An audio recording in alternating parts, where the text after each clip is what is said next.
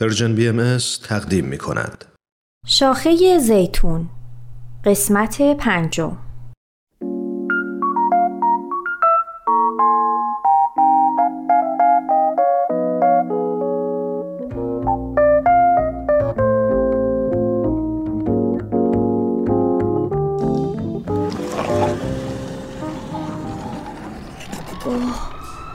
آمبولانس چرا من هنوز اینقدر از این صدا وحشت می‌کنم؟ هنوزم از صدای آمبولانس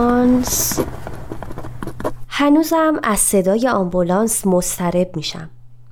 باورم نمیشه که چنین لحظاتی رو تجربه کردم. اگه اون روزا یکی به هم می‌گفت که یه روز در حالی که تو بالکن نشستی و روی کاناپه کنار گلدونات لم دادی.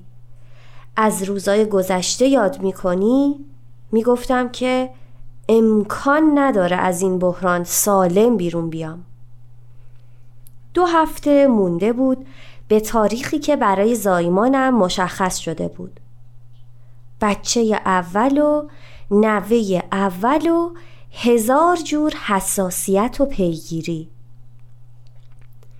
چند روز بود که احساس فشار مضاعف می کردم و حرکت برام خیلی سخت شده بود برای اینکه زایمان راحت تری داشته باشم به کلاسای یوگای بارداری می رفتم و هر روز تمریناتم رو با همراهی امید به دقت انجام می دادیم. یه روز صبح که از خواب بلند شدم حس کردم که همه تخت و لباسام خیس شده. بلند شدم و نگاهی انداختم. وای نه! هنوز که دو هفته تا تاریخم مونده. از شدت نگرانی حتی نمی‌تونستم به درستی نفس بکشم. امید امید پاشو. امید بچه. امید. خدایا خودت بچم رو حفظ کن. چرا من اصلا درد ندارم؟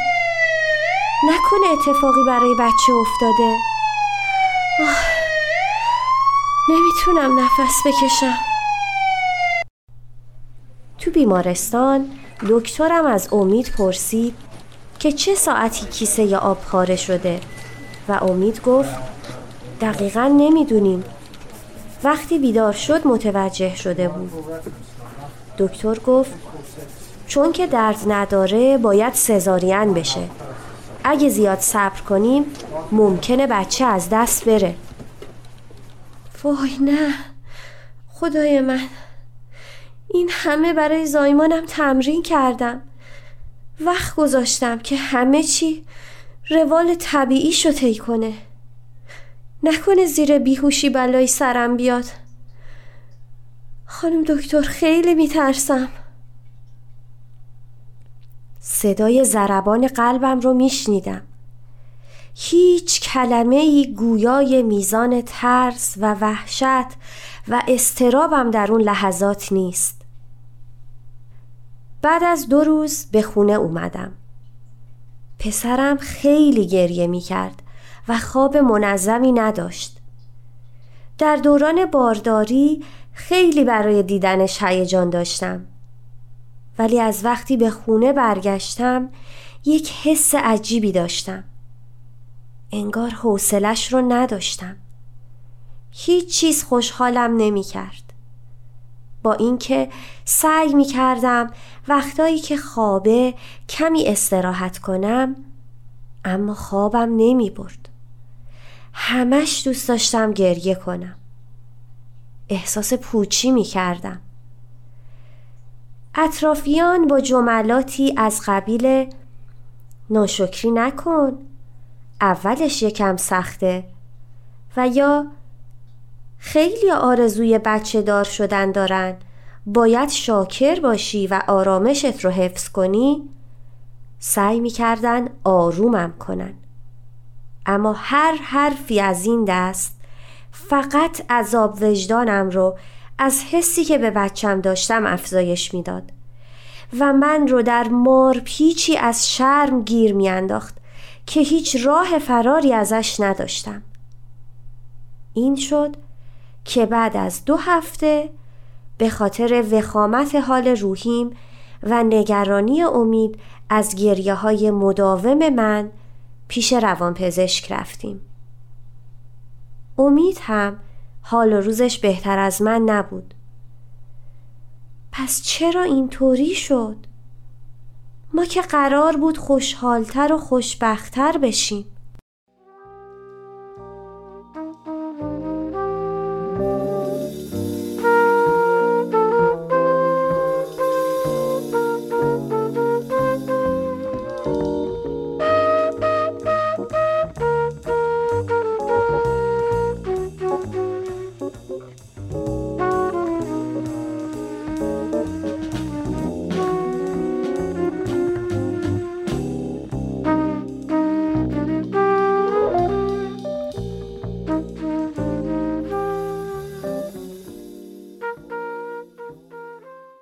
الگوی فرهنگی که مادران باید همیشه شاد و خندون باشند و از تولد فرزندشون هیجان زده بشن باعث میشه که مادرانی که از افسردگی بعد از زایمان رنج می‌برند درد مضاعفی رو علاوه بر دردهای جسمیشون تحمل کنند.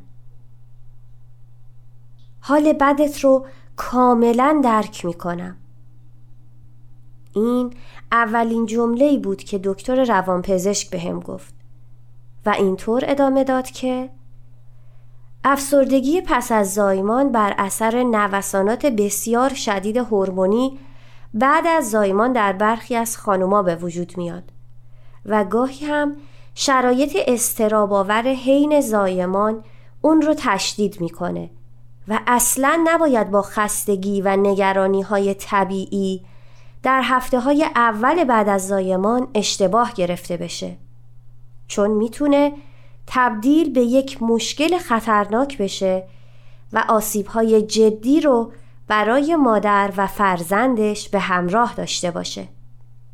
مادرانی که این دوره رو تجربه می‌کنن عموماً به توانایی هاشون به نگهداری از بچه اعتماد ندارن و افکاری از قبیل پرت شدن و یا تصادف کردن به همراه بچه اونا رو آزار میده. حتی ممکنه به خاطر این افکار دست به خودکشی و یا آسیب زدن به فرزندشون بزنن. خیلی کار خوبی کردین که مراجعه کردین. این معزل با مصرف کمی دارو و جلسات مشاوره کاملا قابل حل هست. از اینکه دلیل موجهی برای حال و روزم پیدا شده بود احساس رضایت می کردم و کمی از حالت شرمساری بیرون اومده بودم. با مصرف دارو و جلسات مشاوره خیلی حالم بهتر شده بود. یک روز دکتر روانپزشکم گفت که شما می‌تونید همزمان بابت وجود فرزندتون شکرگزار باشید. اما به خاطر از دست دادن گذشته یا بابت سختی های امروز خسته و فرسوده هم باشین.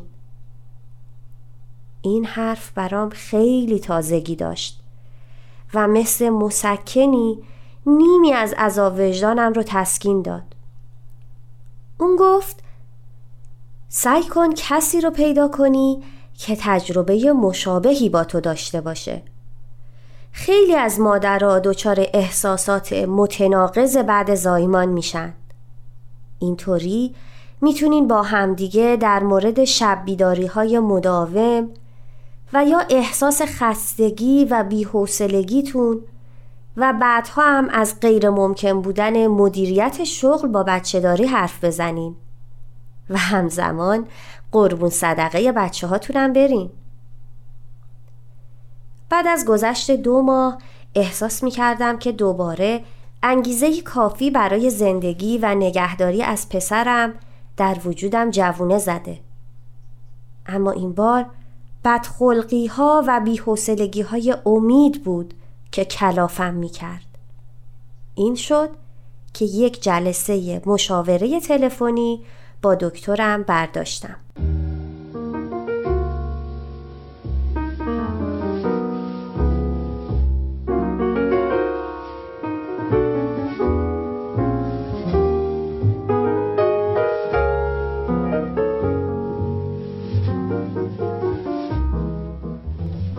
در کمال ناباوری حرفایی رو شنیدم که اول باعث خندم شد ولی بعد از چند تا سرچ فهمیدم که این قضیه همونقدر که برای خانوما جدیه برای آقایونم می‌تونه مسئله ساز باشه. نزدیک به یک چهارم آقایون هم بعد از پدر شدن دچار افسردگی و استراب شدید میشن. به این دلیل که مقدار ترشح هورمون تستوسترون بلا فاصله و بعد از تولد بچه در آقایون کاهش و به طور همزمان ترشح هورمون اکسیتوسین افزایش پیدا می‌کنه. این تغییرات هورمونی احتمالا از نظر تکاملی باعث پیوند عاطفی قویتر بین پدر و فرزندش میشه اما به قیمت استراب شدید آقایون همچنین به هم خوردن ریتم خواب شبانه استرس های مالی و کم شدن روابط اجتماعی و کاهش روابط جنسی رو هم باید به این لیست اضافه کنیم. که البته صحبت با مشاور و تخلیه افکاری که مدام در سرشون میچرخه و همینطور افزایش تحرک بدنی و احیای تعاملات اجتماعی می‌تونه روند بازگشت آقایون رو به زندگی عادی سرعت ببخشه. امیدوارم هیچ مادری از تجربه چنین احساساتی شرمنده نباشه. خلاصه که هر بار با شنیدن صدای آمبولانس بخشی از این خاطرات برام زنده میشه و به خودمون خسته نباشید میگم که تونستیم اون دوران رو پشت سر بذاریم. این دفترم هم داره تموم میشه. سه چهار صفحه دیگه بیشتر ازش نمونده.